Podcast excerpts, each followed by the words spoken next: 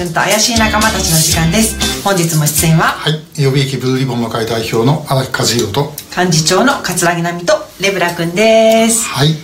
はい。で、えー今日はですね、大事件みたいなお知らせです、はい。えー予備自衛官クビになった。そうなんです、ね。私はいクビになってしまいました。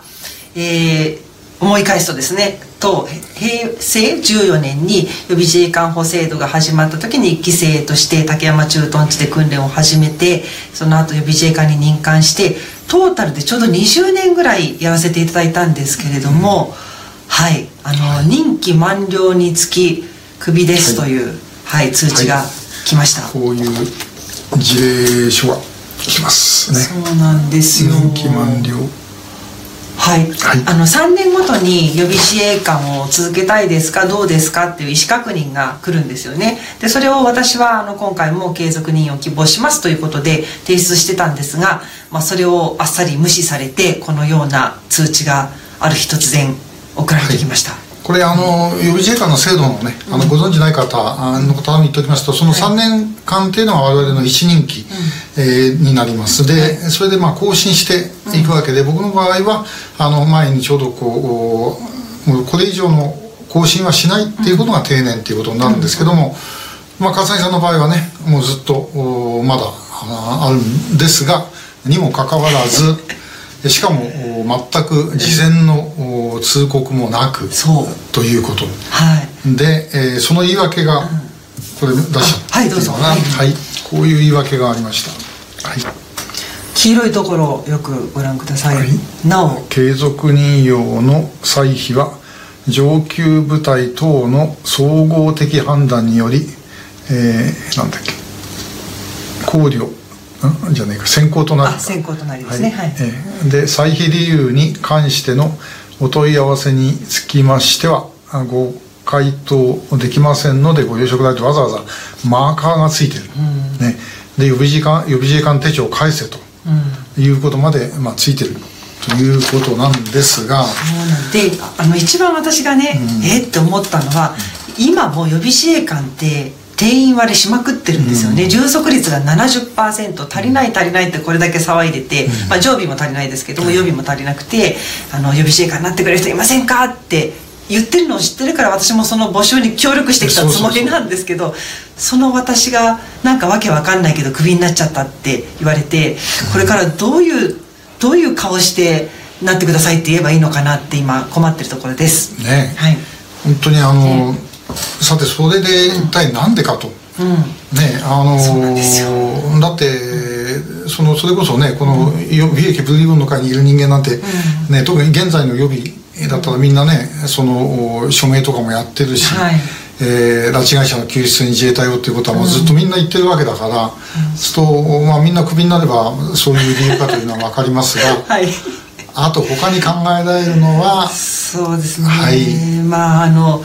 で私も最初に思ったのは、政治的な発言をしすぎてるっていうふうに思われたのかなって考えたんですけど今荒木さんがおっしゃったみたいにそういう人たちならいっぱいいるはずなのにおかしいなと。でももう一つ思ったのは去年あの著作に対してアパの日本最高大賞をいただいて、であの私のは本でしたけど論文の方の1回目の優勝者が玉上俊夫さんで、その論文をきっかけにああいうクビになったのでその関連かなともちょっとも考えたりもしたんですけど、だとすると航空幕僚長並みの 私はそんな大物じゃないんで、それも変だなと思い、でこの予備役ブルーリボンの会のネットワークを使って周りにね同じような人いないかっていうのを、まあ、調べてくれた方がいらっしゃいましてで、まあ、いくつか私と同じような事前通告なしでで希望していたのに、えーなんだ任期満了につきありがとうございましたっていう人がいらっしゃったのが分かりました。で最初の例はね例えばそのから健康上の理由があってちょっと無理なんじゃないのって思われた人とかあとは訓練中にちょっと重大な事件を起こしたりして、ちょっと厳しいんじゃないのって思われた人、まあ、その辺は誰が聞いても納得できますよね。で3番目にあの来た情報として、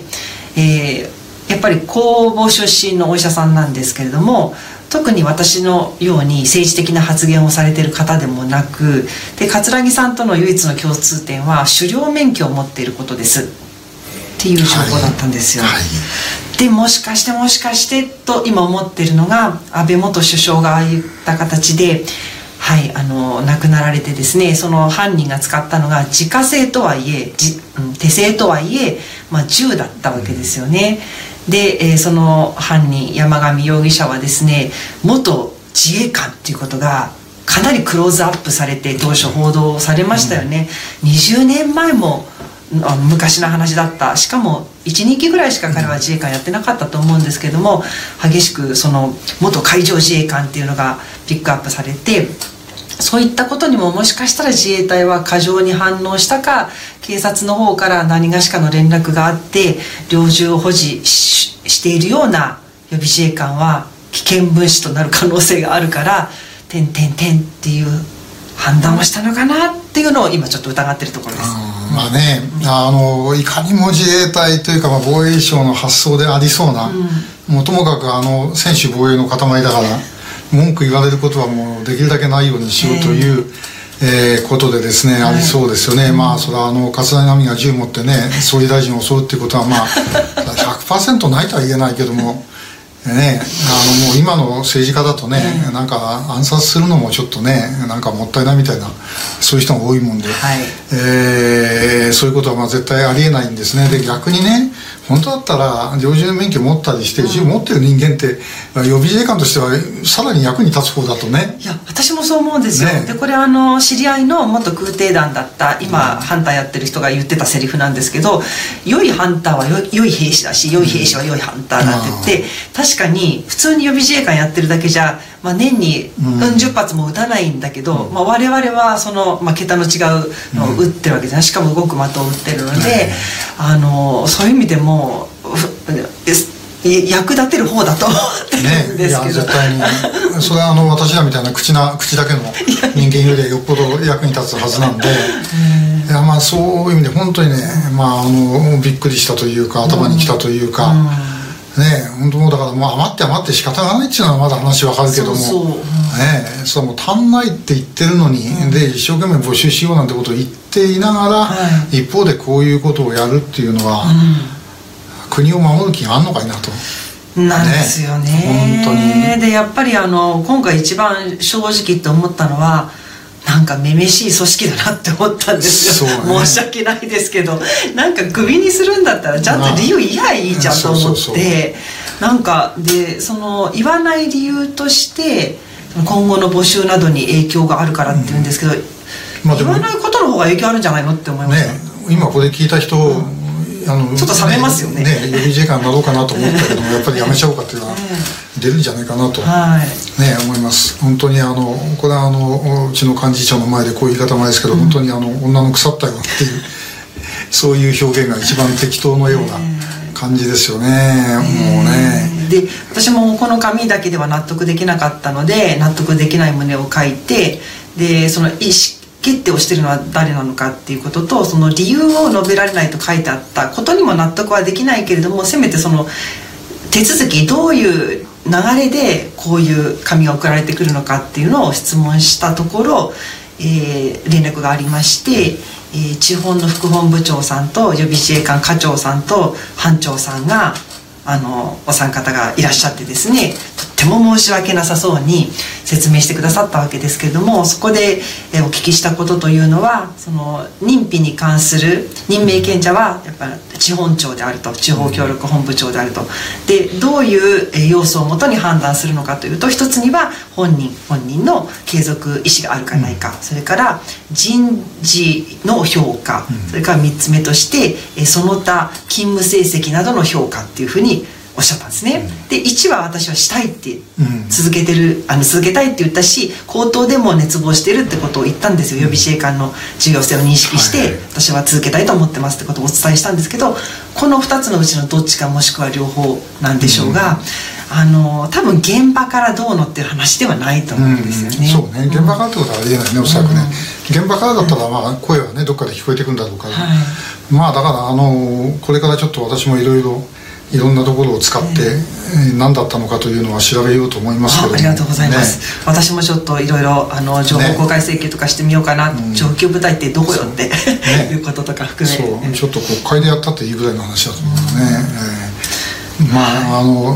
本当にあのこれおそらくこういうのやると、うん、その担当者の皆さん聞いてるでしょうからね、はい、あの首上がって待っててくださいね。本当にね。あのただで済ませない、えー、もう荒木さん本当にありますからね。はい、はいということで今日はまあ残念な報告ながらぜひ皆さんに知っていただきたいことでありましたのでゲストましてお送りさせていただきました。はい最後までご覧いただきましてありがとうございました。ぜひ高評価いいねボタンを押すとちょっといつもと違う声になっちゃった。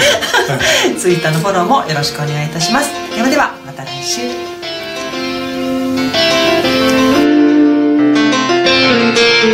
「